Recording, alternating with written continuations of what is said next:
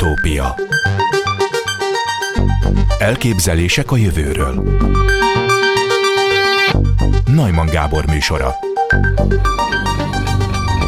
Üdvözlöm Szabó Robert csillagászt, a Csillagászat és Földtudományi Kutatóközpont Konkoli Tege Miklós Csillagászat Intézet igazgatóját a szilveszteri utópiában. Jó napot kívánok!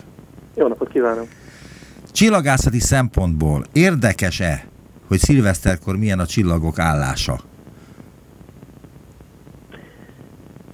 Azt mondhatom, hogy nem, mert hiszen csillagászati szempontból szilveszter napja az gyakorlatilag ugyanolyan, mint az összes többi nap az évben, sőt az, hogy mikor van szilveszter napja és mikor van az évforduló, ez is gyakorlatilag egy megegyezés kérdése, hiszen egyszer körbeértünk a, a nap pályánkon, ugye ezt jelzi az, az évforduló, de hogy ez pontosan mikor van, és meg, mikortól, meddig számítjuk ezt az egy évet, ez gyakorlatilag megegyezés kérdése, és hosszú évszázadok, évezredek alapján alatt alakult ki ugye a naptárnak ez a mai formája.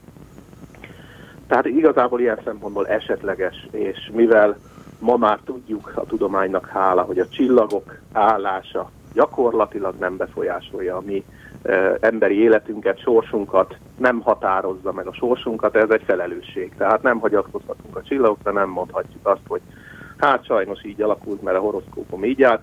Ennek semmiféle hatása nincs az emberi életre, mindenki a saját életéért felelős. Ilyen szempontból a csillagászokat érdekli, hogy mi történik az égbolton, annál is inkább, mert a mai napokban, hetekben is zajlik, és van fontos esemény, és inkább úgy mondanám, hogy látványos esemény, az égbolton ugye ez a betlehemi csillagnak megfelelő bolygó együttállás, amit itt Magyarországról az időjárás nehezítésével megspékelve azért lehetett látni. Voltak olyan napok itt karácsony előtt, nem is annyira karácsony utáni napokban, két-három alkalommal is kinyílt a, a felhőzet, az átfelhőzet annyira, hogy lehessen látni a Jupiter és a Saturnus nagyon szoros együttállását a délnyugati horizonton a, a napjukra utáni órákban. Hát ilyen szempontból érdekes és maga az egész év, a 2020-as év is érdekes, mert nagyon sok szép látványosság volt, ezeket végig is mehetünk, és sok felfedezés is született. Tehát csillagászati szempontból akármennyire is hát különleges év volt 2020, azt kell, hogy mondjam, nem csak nem csak a vírus miatt, de ez a vírus helyzet nagyon rányomta magát egyébként a tudományos kutatásra is. Tehát az égbolt látványosságai viszont ettől, mindettől teljesen függetlenül zajlottak, és, és még azt is lehet mondani, hogy bizonyos szempontból az embereknek több ideje volt arra, főleg a karanténban, a szép tavaszi napsütéses napokban otthon üldögélve, hogy az égbolt szépségeivel foglalkozzanak. Például a Vénusz akkor éppen nagyon-nagyon szépen az esti égbolton nagyon magasan és fényesen ragyogott sokáig, ugye est, est hajnal csillagunk ezt sokan észrevették és sokan követték, akár még a nappal égen is lehetett látni egyébként. És az előbb tett célzást a betlehemi csillagokra. Mi az igazság azzal kapcsolatban, hogy Krisztus születésekor a három királyok valamilyen égő csillagot láttak, amelyről aztán az a hír járta, hogy ez a Jupiter és a Vénusznak az egybenállása volt? Többféle együttállást is szokás szóba hozni, és hát az nagyon-nagyon valószínű, hogy valamilyen csillagászati eseményhez kapcsolódik, mert nagyon pont, pontosan gyakorlatilag az akkori kornak megfelelő csillagászati leírást kapunk a, a, a Bibliában, hogyha ezt megnézzük a megfelelő helyeket. Tehát valóban kellett ott valaminek lenni ebben, a, ebben az időszakban, ugye ez a Krisztus születése körüli időszak, hát ez nem pont nulla, mert olyan hét nincs is, hanem az az előtti időszakban ezt pontosan be lehet történelmi eseményekhez és egyébként csillagászati eseményekhez is kötni, tehát ez inkább valamikor a, a Krisztus előtti hét környékén lehetett ez az esemény. És hát ha megnézzük csillagászati szempontból, nagyon sok látványos esemény van. Mi is szoktunk itt ezekről beszélni, ezek lehetnek szupernova robbanások, üstökösök, a 2020-ban volt egyébként üstökös is a nyári égen, szabad szemmel nagyon szépen lehetett látni Magyarországról is, és hasonlóan látványos események vannak, ezek közül nagyon-nagyon sokat ki lehet zárni, és van viszont olyan, marad egy esemény, ami, amiért a legvalószínűbbnek gondolunk ma, az pedig pontosan ennek a gyakorlatilag 20 évente bekövetkező Jupiter-Saturnus közeli szoros, látszólagos szoros megközelítés. Ja, nem a Vénusszal, hanem a Szaturnusszal. Nem, a Vénusszal, Vénusszal is volt, tehát több, az, az még gyakrabban bekövetkezik, Jupiter, Saturnus, ennek volt olyan fajta, hát köthető hozzá, inkább úgy mondom, a, a 2000 évvel ezelőtti csillagjóslás szempontjából, amit épp az előbb mondtam, hogy ma már ebben nem hiszünk, de az ókori emberek nagyon is hittek ebbe, és az a helyzet, hogy Krisztus előtt hétben a Jupiter és a Saturnus háromszor közelítette meg egymást nagyon-nagyon szorosan, és ez, ez megfeleltethető annak a, a, a, azoknak az időszakoknak, ahogy a Bibliában le van írva, hogy valami napkeleten látták ezek a bölcsek, ezt a csillagot, aztán elindultak, és Jeruzsálemben is látták, és utána pedig Betlehem felé menve is látták, tehát háromszor is látták ezt, a, ezt az objektumot, és ez nagyon szépen idő kronológiai szempontból is megfeleltethető annak, amit ma akár egy ilyen asztali csillagászati planetáriumban bárki megnézhet, visszaállíthatja az időpontot, letölt egy ingyenes planetárium programot, és megnézi, hogy tényleg Krisztus előtt hétben a Jupiter és a Saturnus nagyon-nagyon szorosan közel látszott egymáshoz az, ég, az égen, és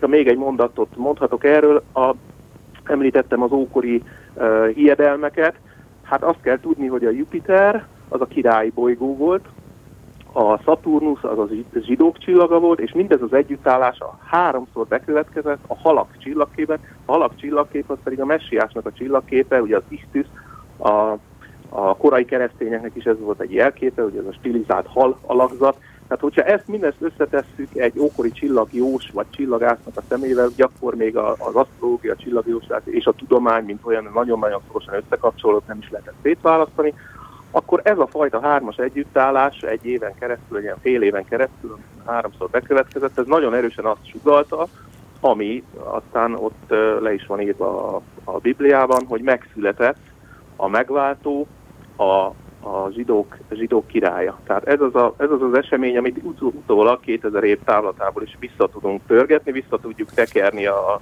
a, az égi szféráknak a kerekeit, most nagyon képletesen mondom, a planetárium programba visszaállítjuk az időpontot, és, és szépen látszik, hogy tényleg volt egy ilyen együttállás, és ez nagyon feltűnő lehetett, és nagyon nagy jelentőséggel bírt az ókori emberek és írástudók számára. Tehát ebből a szempontból ez egy, ez egy viszonylag uh, uh, fontos leírása, meg viszonylag fontos rekonstrukciója azoknak az eseményeknek, amik akkor abban az időben történtek. És az az érdekesség, hogy idén ez a Jupiter-Saturnus együttállás, bár nem ebben a csillagképben, meg nem, nem háromszor, de, de még szorosabban megközelítette egymást. December 21-én, most karácsony előtt volt az a pillanat, amikor legközelebb volt egymáshoz a Jupiter és a Saturnus.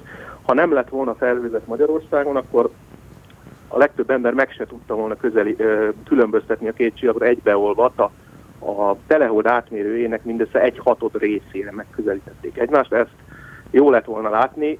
Volt olyan amatőr csillagász kolléga, aki drónt felküldött ezer méter magasra, és a felhő fölül meg tudta örökíteni, de egyébként két nappal később aztán az ország egy kis részén, meg tegnap előtt talán egy még nagyobb részén lehetett látni ezt az együttállást, már távolodnak egymástól a Jupiter és a Saturnus, de mégis két fényes bolygó a délnyugati égen, most már körülbelül a hold egy hold átmérő távolságában, ez még mindig egy nagyon szoros megközelítés. Tehát ilyen szempontból érdekes módon 2000 év múlva megismétlődött ez az esemény, ha nem is egészen pontosan, de Jupiter és a Saturnus, mint mondtam, a keringési időkből következően 20 évente megközelítik egymást, és egy ilyen nagyon szoros együttállás volt látható 2020 karácsony környékén. És mi történne itt a Földön, ha nem csak találkoznának, hanem egymásnak is mennének? Ugye szerencsére ez ki van zárva, tehát ez egy látszólagos. Most miért, van, ne... miért van kizárva?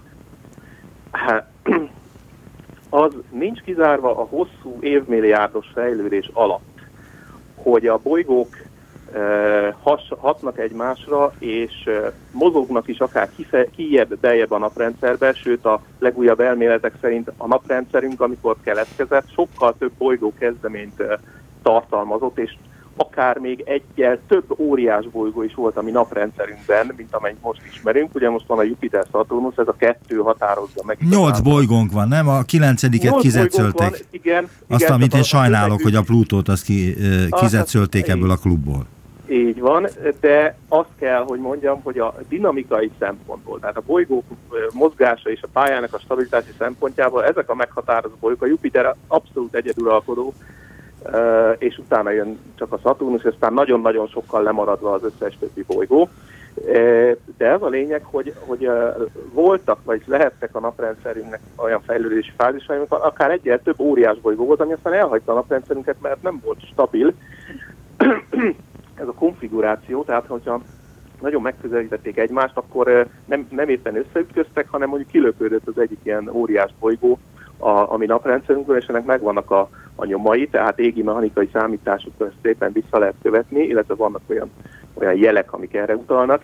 De ettől ma nem kell tartanunk, mert év, év sok-sok év, 10 vagy 100 millióra előre le ki lehet számolni, a mai naprendszerünk konfiguráció az már stabil, tehát nem fogják megközelíteni egymást ezek az óriás bolyok, csak mindig látszólagos megközelítésről beszélünk, ez igazából valójában Világos, ért, éves, abszolút érthető, éves, amit, a, amit ez mond. egy 2000 éves szemléletmód, amikor még ide voltunk szögezve a Földhöz, és nem tudtunk semmit a, a, a, az égi testeknek a távolságáról. Ma már tudjuk, hogy ők milyen távolságra vannak, és amikor felnézünk a csillagos égre, akkor is tudjuk, hogy nem egy egységnyi sugarú körön van minden egyes uh, csillag felszögezve ugye a básony égboltra, hanem bizony vannak, amik ezerszer távolabb vannak mint a, mint a mások, és mégis ugyanolyan fényesnek látszanak. Ez egy óriási előrelépés, ma már ezt is hozzá tudjuk tenni ehhez a, ehhez a szemlélethez, de ugyanakkor megmaradt ez a gyönyörű rácsodálkozás, amikor a, a szép tiszta csillagos égboltra feltekintünk. Az előbb megjegyezte, hogy ma már tudjuk, hogy a bolygók állása nincs nagyon hatással az emberi életre, amit eddig egyébként nagyon sokan hittek, hittek a horoszkópokban, az asztrológusok ennek megfelelően a csillagok és az ember kapcsolatát elemezgették, vannak ezerféle elméletek erre, de ezt, ezt, ezt nem állíthatjuk, hogy ma már tudjuk, mert Magyarországon az összes női lap egyik oldalán horoszkópok vannak. Vannak asztrológusok, akik ebből élnek. Tehát, hogy ezt lehet, hogy ön tudja, meg hogy tudják azok, akik ismerik a csillagok állásait, illetve a csillagászok és a fizikusok, de a többiek nem tudják. Hát most eh, nem szeretném ezt a dolgot minősíteni, nyilván vannak olyan témák, amikkel el lehet adni egy lapot, és ez egy másik kérdés, hogy ezeknek mennyi eh, közük van a valóság. De ez Tehát olyan szintű, mérlek, elnézést, ez tudom. olyan szintű butaság, eh, hogy hisznek abban, hogy a bolygók befolyásolják az ember életet, és hogy amikor született, az meghatározza azt a bolygók állása miatt, hogy milyen karriert fog elérni, mint a lapos földelmélet?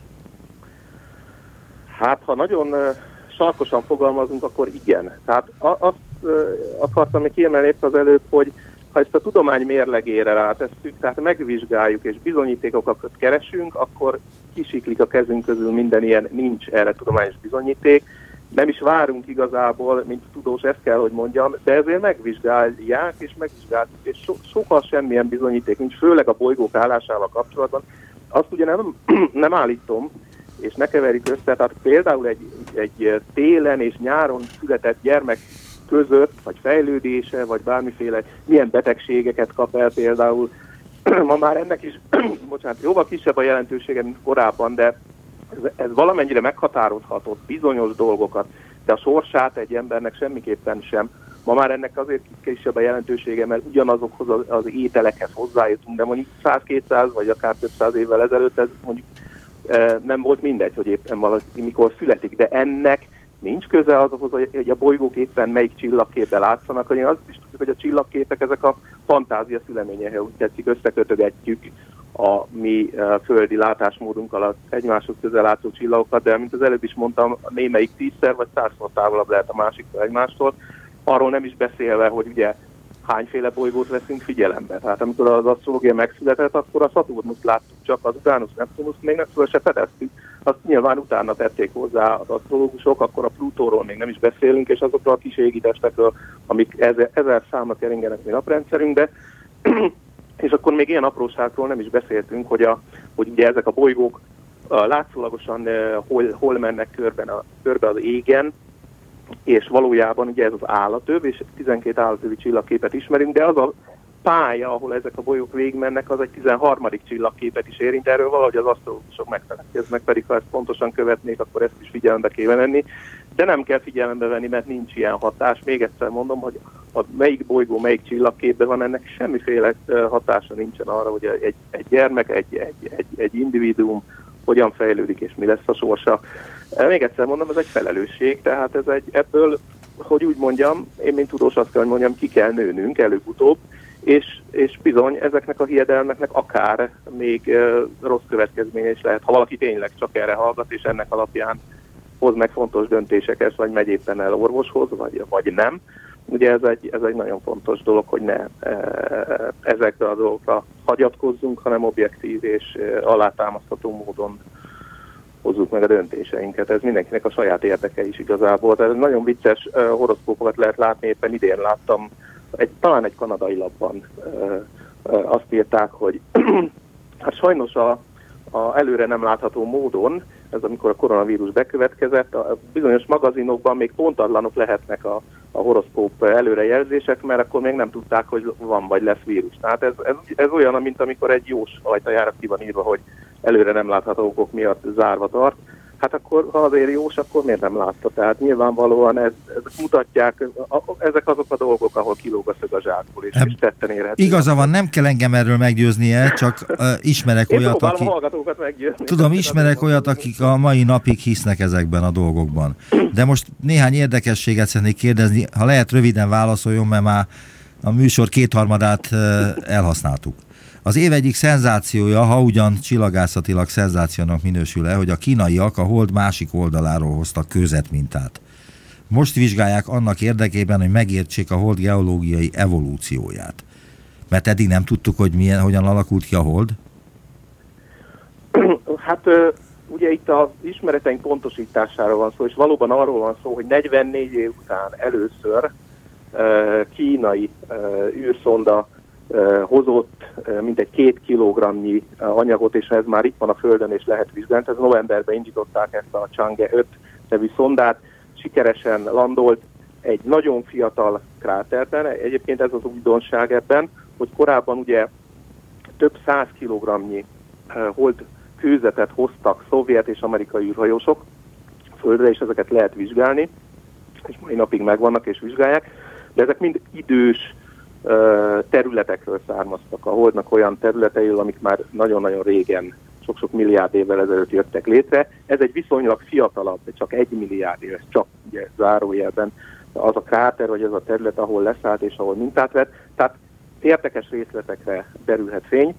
Nagyjából tudjuk, hogy hogy keletkezett a hold, és nagyon szorosan ez összefügg a, a Földnek is a keletkezésével, az egész naprendszerünk keletkezésével, de mégis majdnem fél évszázad elteltével ez most egy új löketet ad a hold és a naprendszer kutatásának, és nagyon érdekes, főleg, főleg nekem, vagy nekünk, akik mondjuk a, éppen a, az amerikai-szovjet űrverseny közepén születtünk, vagy szocializálódtunk, hogy ugye most kínai és más egyéb nemzetek is küldenek. És magán. És magán űrrepülőgépet, vagy űrhajót küldenek fel, az Elon Musk például. Nagyon érdekes, nagyon érdekes hozadéka az elmúlt éveknek, és 2020 ebből is egy, egy kimagasló, vagy egy, egy, egy uh, kiemelhető időpont, amikor ugye a SpaceX-nek is sikerült uh, uh, magánvállalatnak a űrhajósokat jutatni például a nemzetközi űrállomásra, holott korábban több mint egy évtizedig Eh, az Egyesült Államok eh, más országokra volt utalva, hogy az űrhajósait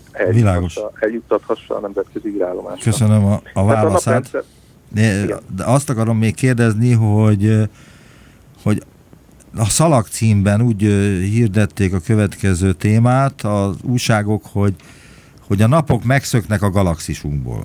A Kínai Tudományos Akadémia csillagászai, a kínai Lamoszt teleszkóp és a Gaia űrtávcső segítségével 591 nagysebességű csillagot észleltek, írja a FIS.org. Előbbi Kína legnagyobb optikai teleszkópja, amely 2012 óta folytat rendszeres méréseket, utóbbi pedig az Európai űrügynökség 2013-ban felbocsájtott űreszköze. Az objektumok közül 43 ö, csillag akár galaxisunkból is megszökhet. Ez baj? Nem baj, ez egyáltalán nem baj, hiszen van utánpótlás, ugye a csillag, a saját galaxisunkban jelenleg is keletkeznek csillagok, és hát olyan tömegben vannak egyébként is 200 milliárd csillagról beszélünk, hogyha néhány száz megszökik, ezt nem fogjuk megérezni, semmiféle probléma nem lesz. Érdekesség, egy nagyon izgalmas dolog, és nagyon érdekes folyamatokra világít rá, ebből a szempontból viszont tényleg nagyon érdekes. Korábban is ismertünk már ilyen csillagokat, vagy sejtettük, hogy vannak ilyenek, de valóban A, a legfontosabb tényező itt, hát egyrészt a kínai távcső, de a gája, európai asztrometriai űrtávcső, ami a csillagok nagyon pontos pozícióját és mozgását méri, több mint másfél milliárd csillagnak. Ez még mindig csak egy százaléka a tejútrendszer összes csillag, de egy milliárd csillagnak, több mint egy milliárdnak megmérni a nagyon pontos pozíciát és mozgását. Ez ahhoz vezet, hogy felfedezünk ilyen érdekes csillagokat is. Annak, hogy nagy sebe, ugye arról van szó, hogy nagy sebességre kell, kell szert tenni, hogy elhagyhassák a mi saját galaxisunk gravitációs terét, Hát ez ugyanolyan, mint ahogy a Földről is elég nagy sebességgel el kell indítani, kezdősebességgel egy rakétát, hogy elhagyja, vagy föld körüli pályán álljon, vagy elhagyja ugye a Föld gravitációs terét, akár a naprendszert elhagyja még nagyobb sebességgel. A lényeg az az izgalmas, hogy vannak ilyen folyamatok, amik bizonyos csillagoknak ilyen hatalmas rugást adnak, kezdő löketet. Ilyen lehet például, hogyha egy például központi a mi galaxisunkban levő nagyon nagy tömegű fekete lyukat megközelítik, és a, a, annak az energiát felhasználva, mint egy ilyen uh, löketet tudnak uh, szerezni, és ezzel el tudják hagyni a... Tehát ilyen csúszda effektus, amit, amit a filmekben lehet látni, csúszda effektus, hogy Igen. rámennek a gravitációja szélére, és akkor amikor az kidobja őket a másik végén. Egy, igen, egyébként ezt a mi naprendszerünkben is nagyon rendszeresen használják, ilyen hintamanővernek, vagy paritja manővernek hívják, amikor igen, a, akár a saját földünk gravitációs mezején felhasználják, akár óriás bolygókét, vagy más bolygókét, és eljuthatunk így sokkal hatékonyabban és gyorsabban, kevesebb üzemanyag felhasználásával távoli helyekre. Tehát a, a csillag, úgy tűnik, hogy a csillagok is ezt kihasználják, ha nem is tudatosan, de vannak ilyen folyamatok a mi naprendszerünkben. Egy másik hasonló folyamat, a mi galaxisunkban, és egy másik hasonló folyamat lehet, amikor egy kettős csillag, egymás körülkeringő csillag közül az egyik felrobban szupernovaként, ezek jellemzően nagy tömegű csillagok, és akkor a másik csillag kaphat egy ilyen kezdőlökést, tehát a, folytatja a keringését, csak már éppen megszűnt a, az a másik csillag, ami körül kering, vagy alig marad bele valami, és ezért aztán egy, egy hatalmas kezdősebességgel el tudja hagyni ezt a, azt a csillagrendszert, illetve a mi saját galaxisunkat is. Ezek nagyon izgalmas dolgok, és arra világítanak rá, hogy a mi galaxisunk, mint csillagváros, hogyan keletkezett, és milyen dinamikai folyamatok vannak, mennek végbe. Tehát ilyen szempontból ez a felfedezés valóban érdekes és kiemelendő. Még egy dolgot kérdeznék, de erre talán csak egy perc vagy két perc van a válaszra. Pazar felvételt készített a Hubble egy Einstein gyűrűről. Mi az az Einstein gyűrű? Itt az általános el, el, relativitás elmélet a maga valóságában gyönyörű szépen megjelenik, hogyha van egy távoli objektumunk, és van egy nagy tömegű úgynevezett lencse objektum a mi közöttünk és a távoli objektum között, akkor ez úgy működik, ez, a, ez, ez jellemzően egy galaxis, vagy egy nagy tömegű csillaghalmaz, azt teszi, hogy a távoli objektumról jövő fényt fókuszálja, elgörbíti, a gravitációs tér elgörbíti a a teret, ez a tömeg, ami ott van, és ezért aztán eltorzult képet látunk a távoli objektumról. Ez sokszor úgy történik, hogy felerősíti, mint egy távcső, mint egy lencse, úgy működik, és a Föld felé fókuszálja a távoli objektumok fényét.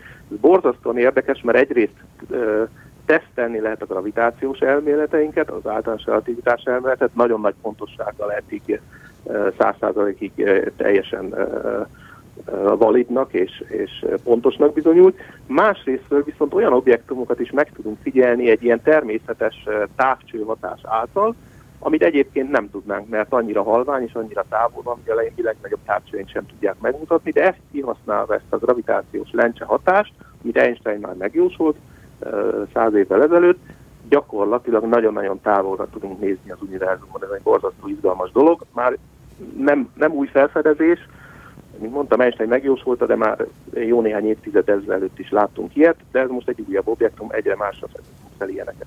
Nagyon szépen köszönöm az interjút, és hát többször is elmond, elmagyarázta a hallgatóinknak az évben, hogy mik csodák, milyen csillagászati felfedezések mit jelentettek, hogyan kell ezt kezelnünk, és ezt én nagyon köszönöm most az év végével, és nagyon szépen köszönöm. Én köszönöm. Szab... Hadd had, had zárjam azzal, hogy csillagászati Nobel-díj is volt 2020-ban, erről is beszéltünk többet. Igen, igen, igen. Ennek nagyon örülünk már csak azért is, mert az egyik asztrofizikus egy hölgy volt, és nagyon kevés női asztrofizikus, női Nobel-díjas tudóst ismerünk egyáltalán, és fizikusok közül még kevesebbet, úgyhogy ez a csillagászat szempontjából egy jó év volt, hogyha ezzel tudjuk zárni ezt a beszélgetést. Boldog új évet kívánok! Szabó Robert, a Csillagászati és Földtudományi Kutatóközpont Konkoli Tege Miklós Csillagászati Intézetének az igazgatója volt a utópiában, az év utolsó utópiájában.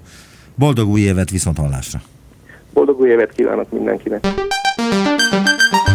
Utópia arra kértem Fábián István vegyészt, az MTA doktorát, aki az MTA lapjának, a tudomány.hu-nak a felelős szerkesztője, hogy vegyük számba, milyen tudományos jelentőségű események történtek 2020-ban a világon.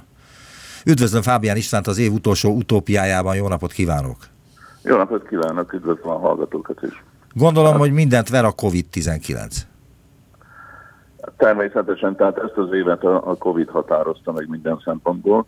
Ez azt is jelentett, hogy ennek elég komoly kihatása volt a tudomány működésére, eredményeire.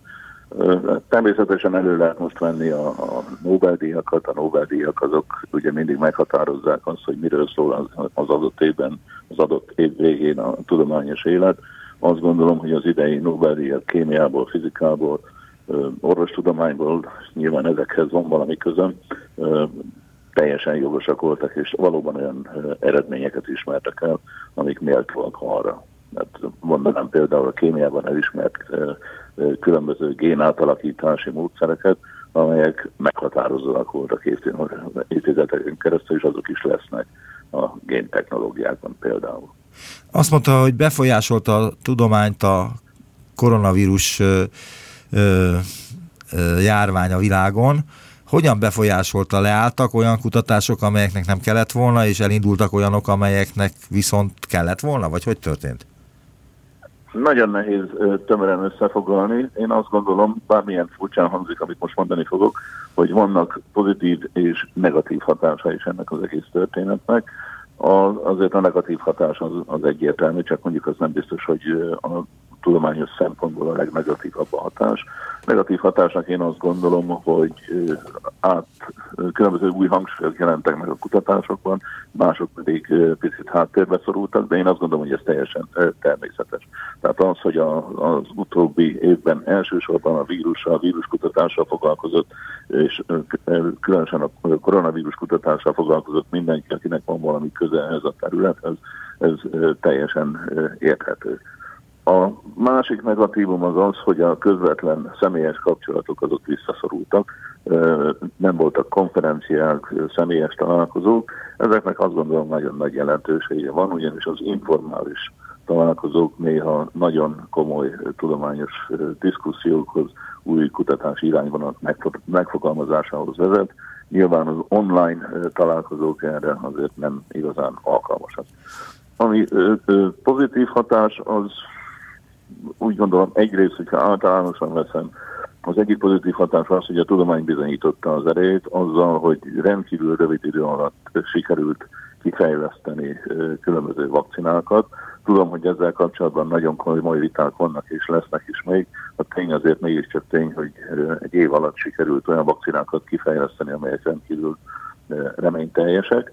A másik dolog, ez van inkább személyes tapasztalatom, azzal, hogy az egyéb feladatok, gondolok én ugye egy egyetemi ember vagyok, és itt azért az oktatásnak kiemelt jelentősége van, azzal, hogy a, a, a hallgatók nem ö, jöttek, tehát nem személyesen jelentek meg az egyetemen, ö, és hát az oktatás is át kellett szervezni, nagyon sok idő maradt a kutatásra, ami például a megjelent közlemények számában egyértelműen jelentkezik, tehát ö, nagyobb volt a teljesítményünk ebben az évben hozzátenném, hogy ennek azért hosszabb távon lehet, hogy lesz negatív hatása.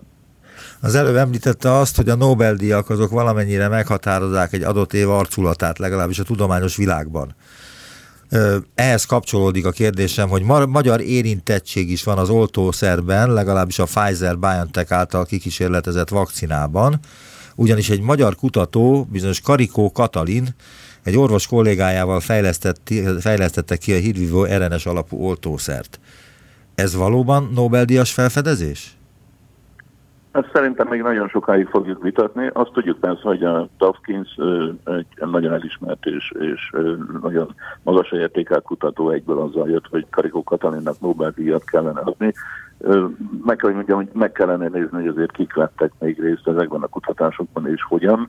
Tény és való, hogy Karikó Katalin, amennyire én ismerem a helyzetet, ezen a területen évtizedek óta dolgozik de hát megint nagyon furcsa kifejezést fog használni, kellett hozzá a COVID és ez a pozitív hatás számára, hogy ez a kutatások előtérbe kerüljenek, szerintem mindenki kihagyta volna azért ezt. Valószínű. A másik dolog, hogy ön vegyész. Megtenné, hogy elmagyarázza, miért kell mínusz 50-70 Celsius fokon tárolni ezt a vakcinát? Hát elég egyszerű a magyarázat, ugye azt kell tudni, ez ráadásul közvetlen szakterületen is, hogy egy reakciónak van sebessége. Tehát bármilyen kémiai folyamatról beszélünk, annak van valamilyen sebessége, a hőmérséklet növelésével az nő. Na most feltételezem, mert azért én annyira nem vagyok benne ezekben a vakcina történetekben, de feltételezem, hogy egyszerűen arról van szó, hogy azok a hatóanyagok, amik a vakcinában vannak, azok bomlanak és minél magasabb a hőmérséklet, annál magasabb hőmérsékleten bomlanak ezek az anyagok. Ebben az esetben azért kell ezt a nagyon alacsony hőfokot használni, mert ilyen körülmények között tudják stabilan tartani. Itt mindjárt hozzá kell tenni persze az, hogy ha sérületlenül, tehát bomlatlanul bejut a szervezetet, tehát amikor az oltás megtörténik, az már egy másik helyzet, hiszen ott a szervezetben kölcsönhatásba lép különböző biológiai fontos molekulákkal, anyagokkal, ez a vakcina, tehát ott már nem kell tartani ettől a bomlástól, a tárolás esetben kell ezt biztosítani. Ö, ahhoz, hogy mit kérdezek öntől, az ön lapját vettem alapul, a tudomány.hu-t, amelyben nagyon sok aktualitás van, meg egyébként a koronavírusról is sok minden. Ön írt egy cikket is alapba, mert szokott írni cikkeket, ami inkább figyelemfelhívás, mint sem tudományos vélemény. A címe, hogy Allergia okok tévhitek. Miért éppen ezzel a témával foglalkozik, vagy miért ezt tartja a legfontosabb közölni valónak? Őszintén szóval nem ez a legfontosabb közölni való, tehát mi olyan témákat keresünk mindig erre a honlapra, amik az érdeklődésre számot tartanak, és hát tudjuk azt, hogy egyre több allergiás beteg van a világban, Magyarországon is, egyre több tévhit van az allergiával kapcsolatban, és ezért gondoltam azt, hogy olyan szakértőket kérek fel, akik az allergiához értenek, vélhetően el tudják magyarázni a problémát úgy, hogy, hogy az átlag ember is megérti. Hozzá szeretném tenni, hogy a tudomány.hu honlappal most annyi apró problémánk van, hogy mindent visz a koronavírus, tehát nagyon nehéz olyan témát találni, ami esetleg felkelteni az emberek. Én találtam, mondom a Mondja. témát. A címe Mérgek a testben, tévhitek és veszélyeik Boldogkói Zsolt írásából idézek. Az alternatív orvoslás egyes ágainak közös jellemzője a hatástalanság, illetve a placebo hatástól való megkülönböztethetetlenségük. Ilyen gyakran áltudományos metodikák között vannak olyanok, amelyek esetében maga a betegség sem létezik, amelyet gyógyítani hivatottak. Ilyen például a szervezet elsavasodása, mérgekkel való telítődése, vagy a genetikailag módosított haszonnövények okozta állítólagos károsodás. Eddig az idézet. Mit tud ön arról, hogy ezek a tévhitek növekednek-e, illetve ezeknek a tévhiteknek is, tévhiteknek is betudható-e az, hogy hazánkban nagyjából jelen pillanatban fele-fele arányban akarják beoltatni magukat az emberek a koronavírus elleni vakcinával? Kérdés elejére azt tudom válaszolni, hogy tulajdonképpen a tudomány.hu pontosan amiatt jött létre, mert vannak ezek a tévhitek, és ezekben a tévhitekben az emberek hisznek. Tehát alapvetően az a probléma, hogy ha megnézzük azt, hogy az emberek honnan veszik az információt, hát honnan veszik internetről, sajtóból, többnyire bulvár sajtóból, ahol mindenféle eszemen dolog megjelenik, és előbb-utóbb azt vesz észre az ember, hogy ezek a tévhitek megerősödve ott vannak, az emberek hisznek benne, és esetenként egészen abszurd dolgokban is. Na most a tudomány.hu-nak az volt a, a indításának az oka, hogy ezek ellen a tévhitek ellen valahogy vegyük fel a, a küzdelmet, és a Boldogé Zsolt által idézett, származó idézetben tulajdonképpen olyan tévhitekről beszél, amik adott területen ott vannak, és meghatározzák az embereknek a szokását, mit fogyasztanak, mit hisznek el gyógyszernek, mit nem. Na most áttérve a vakcina történetre, sajnos ott is rengeteg tévhit van, rengeteg olyan állítással lehet találkozni, amelyek azt mondják, amelyeket egyszerűen cáfolni kell, csak nagyon nehéz cáfolni, mert ugyanakkor kicsit erős kifejezést fogok használni, a, a tudományos életnek ott vannak azok az árulói, akik a saját diplomájukat teszik ezen állítások mögé. Az, hogy ezt miért teszik, ebbe is érdemes lenne belemenni egyszer majd, minden esetre a probléma az, hogy a téfitek ott vannak, a téfiteket terjesztik, és ez meghatározza, hogy a közvélemény hogyan gondolkozik ezekről a dolgokról. És hát ugyan tudományról van szó, de talán azt is érdemes hozzátenni, hogy ráadásul ezekben a vitákban, amelyeknek szigorúan szakmainak kellene lenni, mindenféle politikai felhangok is beszűrődnek. Hát van egy összeállítás is erről, amiről most beszélt a WHO jelentése kapcsán, hogy milyen téfitek terjengenek a COVID-19 körül. Erről szól a cikk. Melyik, tehát melyiket tartja, melyik téfitet tartja a legabszurdabbnak, a legrosszabbnak, a leghatásosabbnak? Tulajdonképpen az összeset, ugyanis az a probléma, hogy ez nem egy téfitről beszélünk, hanem ha úgy tetszik téfit rendszerről hiszünk. Tehát például az, hogy a, a, ami most nem emlékszem már pontosan, hogy ez a WHO anyagban benne van-e vagy nem, de amikor valaki azt javasolja, hogy háztartási tisztítószerrel fertőtlenítsük magunkat, ez egy teljesen abszurd történet. Ez a Trump volt. Trump volt ez. Trump volt, azt tudom, de aztán utána ezt másról is olvastam. Hát senkinek nem ajánlom, hogy, hogy hipót vagy, vagy ilyen jellegű dolgokat fogyasszon, de más ilyen oldatokat is szoktak javasolni, klórdioxidot tartalmazó oldatot, tehát ezek teljesen abszurd történetek. Aztán van egy cikk az akupunktúráról, Strasko Gábor írta, hát nem nagyon ecseteli az akupunktúra pozitív hatásait, sőt azt állítja a cikk, hogy a világon semmi haszna nincs az akupunktúrának. Milyen reakciók voltak erre a cikkre, mert ezt nem nagyon akarják a természetgyógyászok elfogadni? Általában a természetgyógyászok ezeket az írásokat nem nagyon szeretik elfogadni, és mindenféle egyéb ö, elméletekkel jönnek elő. Na most ugye az akupunktúrával kapcsolatban az a helyzet, hogy ez egy nagyon régi ö, kínai módszer, és aki hisz benne, azért hisz benne, mert hát azért mégiscsak egy csomó ö, alkalommal kínaiak már használták, Valójában azonban az a probléma, és nem csak az akupunktúrával, hanem nagyon sok egyéb módszerrel kapcsolatban, hogy nincsenek tényleges, legalábbis a tudomány módszertana szerint elfogadott bizonyítások. Tehát a, a probléma az, hogy amikor állítunk valamit a tudományban, akkor azt bizonyítani kell, ennek megvannak a módszerei. Na erre, ezekre a bizonyításokra nem hajlandók mondjuk sok esetben a természetgyógyászok. Hát igen, van egy másik cikk is, tehát most a természetgyógyászoknak adnak egy jó nagyot, mert van egy cikk, hogy a, nem találják a rejki titokzatos erejét. Mert van neki? Vagy azt állítják ugye a természetgyógyászok, hogy van neki? Ha engem kérdez, én azt mondom, hogy nincsen neki, ugyanis az a helyzet, hogy tehát ugye a természetgyógyászat az általában valami hitéleten alapul, bármennyire furcsán is hangzik, tehát hogyha hiszem abban, hiszek abban, hogy vannak ezek a rejki erők, vagy nem tudom micsodák, akkor az majd gyógyhatással lesz rám. Tény való, az orvostudomány is elismeri, hogy van placebo, de ezek a hatások bizonyítottan nem léteznek, ezek nem mérhetők, nem mutathatók ki, ennek megfelelően ezeket el kell utasítani. Az a probléma, hogy ez egy nagyon komoly üzletágá vált manapság, tehát ezzel lehet üzletelni, hogy reiki csinálok, reiki szobát rendezek be, a feng shui, vagy nem is tudom már, hogy hívják ezeket. Tehát rengeteg ilyen történet van, és ezekkel nagyon nehéz küzdeni, mert hogy olyan határozottan állítják, és az emberek szeretnek hinni ezekbe a dolgokba. Aztán van egy, hát egy nagyon aktuális cikk is, ami természetesen a koronavírussal kapcsolatos, hogyan segíthetünk szervezetünknek a vírus elleni védekezésben? Azt hiszem, erre mindenki kíváncsi. Most, hogy kész van már állítólag a vakcina, és már oltják az embereket Angliában már egy hónapja, vagy három hete, itt meg pár napja, talán ez a probléma megoldódik. Falus András és Szűcs Gabriella írták ezt a cikket. Van ebben az írásban olyan dolog, amit külön is fontosnak tartanak kiemelni?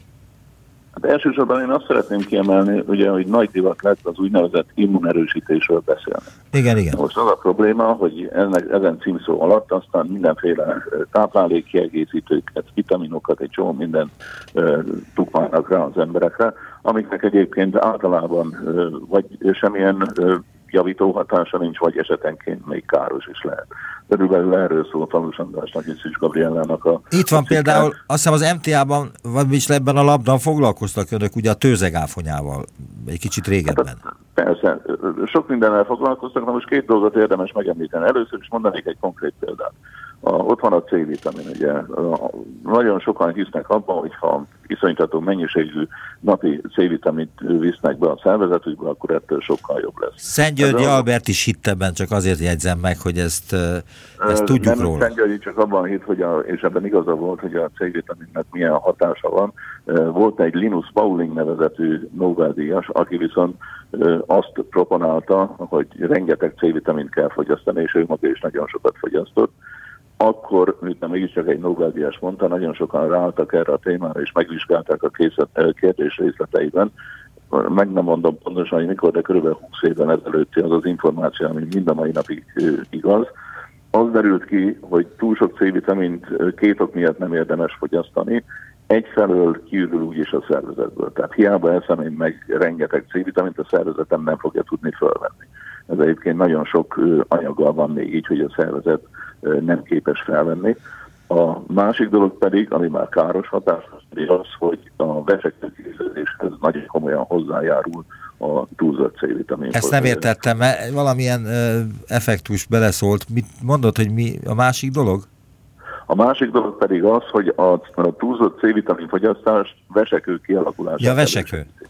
Ja, vesek, ami igen. Ugye nem egy kellemes történet. Na most a tőzegáfonya, meg az összes ilyen természetes növényi és egyebeknek a fogyasztásával kapcsolatban azért érdemes egy dolgot megemlíteni, hogy nagyon gyakran az, azzal érvelnek az ilyen természetből származó növények és egyebek fogyasztása mellett, hogy ezek nem mesterséges anyagok, nem olyanok, mint a gyógyszerek ott a nagy tévedés, hogy nagyon sok gyógyszer a természetből veszi a mintát, és valójában, amikor én mondjuk csipkebogyót eszem, mert abban tele, az tele van C-vitaminnal, vagy C-vitamin tablettát fogyasztok, akkor csak annyi a különbség, hogy a csipkebogyóban nincs ö, szabályozva a ö, C-vitamin mennyisége évről évre változik mondjuk, a C-vitamin tablettában pedig pontosan lehet tudni, hogy mennyi C-vitamint viszek be. Tehát az egy, az egy butaság, hogy az emberek különböző C-vitaminokat keresnek, és azt magyarázzák, hogy ez a C-vitamin, ez jobban beépül a szervezetbe, mint az a C-vitamin, és ez azért jobb, mint az, mert az nem természetes anyagból lett, ezt kémiai vagy biológiai úton állították elő, stb. stb. stb. Tehát a C-vitamin ami egyébként az aszkorbinsav maga, az ugyanaz, tehát teljesen mindegy, hogy melyik dózisú C-vitamint veszem be, nincs közöttük különbség? Persze, hát az, az, pontosan erről van szó. Tehát a, amikor bármilyen hatóanyagról beszélünk, de beszélünk a C-vitaminról, mert azt nagyjából mindenki hallott már róla. Tehát amikor C-vitaminról beszélünk, ugyanarról a molekuláról beszélünk, függetlenül attól, hogy ez most áfanyából, csipkevagyóból, vagy valamelyik gyógyszertárból származik. A az, ezt, hogy ezt, a, ezt nem kellene a patikusoknak elmondaniuk a vásárlóik számára? Hát nekik illene ezt elmondani, csak nem fogják elmondani, mert ráadásul ugye a, ha, ha bemegy az ember a patikába, vagy bemegy az ember egy ilyen akármilyen boltban, ahol lehet C-vitamin tablettákat venni, akkor különböző kiszerelésben, különböző... Hát meg óriási árkülönbségek vannak a C-vitaminok között. Jelentős árkülönbségek vannak, és hát természetesen sokkal egyszerűbb azt mondani, hogy ez vagy az sokkal jobb, nyilván itt egyéb anyagi érdekeltségek is megjelennek, mint ha azt mondjuk, hogy ez ugyanaz a C-vitamin, mint amit a természetből kapunk, vagy ugyanaz a C-vitamin, mint mondjuk egy másik gyár állít elő. Ezt a képet mondjuk annyival érdemes egy picit finyomítani, hogy nagyon gyakran egyéb adalékanyagokat adnak hozzá, nem feltétlenül ízanyagokra gondolok csak a C-vitamin készítményekhez, ami elvileg segítheti, egyik a másikhoz képest segítheti a felszínódását, de igazából ez se nagy különbség. Tehát, hogy nincs, nincs differencia a C-vitaminok között, ez egy lényeges megállapítás. C-vitamin az a C-vitamin. Ez ugyanaz, hogy a, a, a másik ilyen példát csak azért mondom, mert ott is mindenféle tészítek vannak, és mindenki használja a konyhasó. A konyhasó is ugyanaz a konyhasó, tök mindegy, hogy melyiket veszem meg. mégis van más, van különböző íze, mondjuk a himalájai, vagy a tengeri, vagy a... Na most hát a, a himalájai sót az különösen jó, hogy előhozta, mert az az egy nagyság egyik legnagyobb átvágása. Tényleg? Ugyanis abból kell kiindulni, hogy a konyhasó, tehát amit az asztalra kirakunk étkezéshez, az le van szabályozva. 97% nátrium klorid, vagy annál több. Ha ez nincs benne, akkor ezt nem lehet forgalomba hozni, mint étkezési só. Vannak olyan termékek, amik ö, mesterségesen ö, só ízhatást érnek el, és csökkentett nátriumklorid tartalmuk van, de ez egyik se az étkezésre, használ, étkezésre használják, de ezeket egyikét sem lehet úgy eladni, mint, mint étkezési só. Na most a Himalája sóval kapcsolatban az a uh, vicc, hogy ugye van egy, uh, egyébként nekem is tetszik, egy gyönyörű színe, ezt a sóban lévő szennyeződések okozzák, és innentől kezdve mindenféle mítikus erőket uh, tulajdonítanak tulajdonképpen a Himalájai sónak valójában ugyanaz a só, mint a tengeri só, amit a Lengyelországban bányásznak a, a bányában vagy Farajdon, hozzátéve azt, hogy azért különböznek ezek a sók egymástól, és ez valamelyes változtathatja az ízét, mert különböző szennyezőanyagok vannak benne. De az élettani hatásukat tekintve tök mindegy, hogy melyik sót használom. Aztán Méhi Orsolya az antibiotikum rezisztenciáról ír, ami óriási veszedelem, de hát én beszélgettem erről tudósokkal, elmondták, hogy ez, ezt meg kéne oldani, ez talán még veszélyesebb dolog, mint a COVID-19. Szó van még a magyar ivóvíz minőségéről, ami nagyon jó, állítólag, de meg kéne védeni. Aztán arról is szó van a labban, hogy miképpen lesz tízezer vegyületből gyógyszer, Továbbá az élelmiszerbiztonság is terítéken van, de azt hiszem ennyi bőven elég. Önnél jelentkeznek a tudósok, a kutatók, vagy önnek kell őket megtalálni, ahogy írjanak az önök lapjába? Ez egy vegyes történet. Általában meg szoktam kérdezni a környezetemet, hogy van-e valamilyen téma, ami, ami érdekelheti őket, meg hát a tágabb környezetemet természetesen. Ha bármilyen téma előjön, vagy amit én olvasok mondjuk a sajtóban, akkor pedig megpróbálom a hozzáértő szakértőt megkeresni, és hát általában ez úgy működik, hogy keresek egy szakértőt, akit megkérem arra, hogy fogjon össze egy, egy szerzőcsapatot. Így aztán vannak egyéni írások, vagy egyéni anyagok, meg vannak azok, amik több szerzősek, vagy több részből állnak, és több szerzői őket.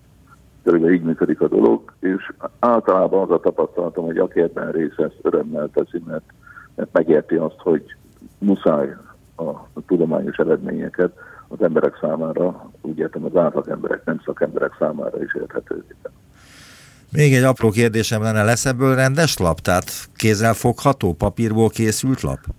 Nem szeretnénk ilyet csinálni. Tulajdonképpen én, én ugye az elején a kezdjük, hogy a Covid sok mindent befolyásolt.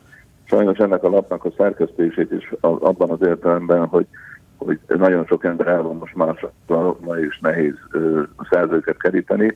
Továbbra is elektronikus formában akarjuk fenntartani, ugyanis az elképzelés az, hogy az itt lejövő anyagokat aztán a sajtó majd tovább viszi. Tehát nem mi szeretnénk ezt kivinni a, a nyomtatott piacra, hanem abban bízunk, hogy ez egy olyan forrás, amit használhatnak a iskolákban, használhatnak a sajtóban, meg hát az érdeklődő emberek elolvashatják.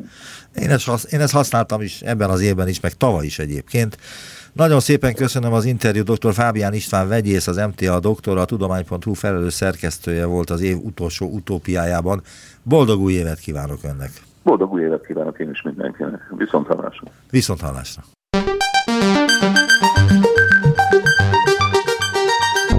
Visszaértünk a jelenbe.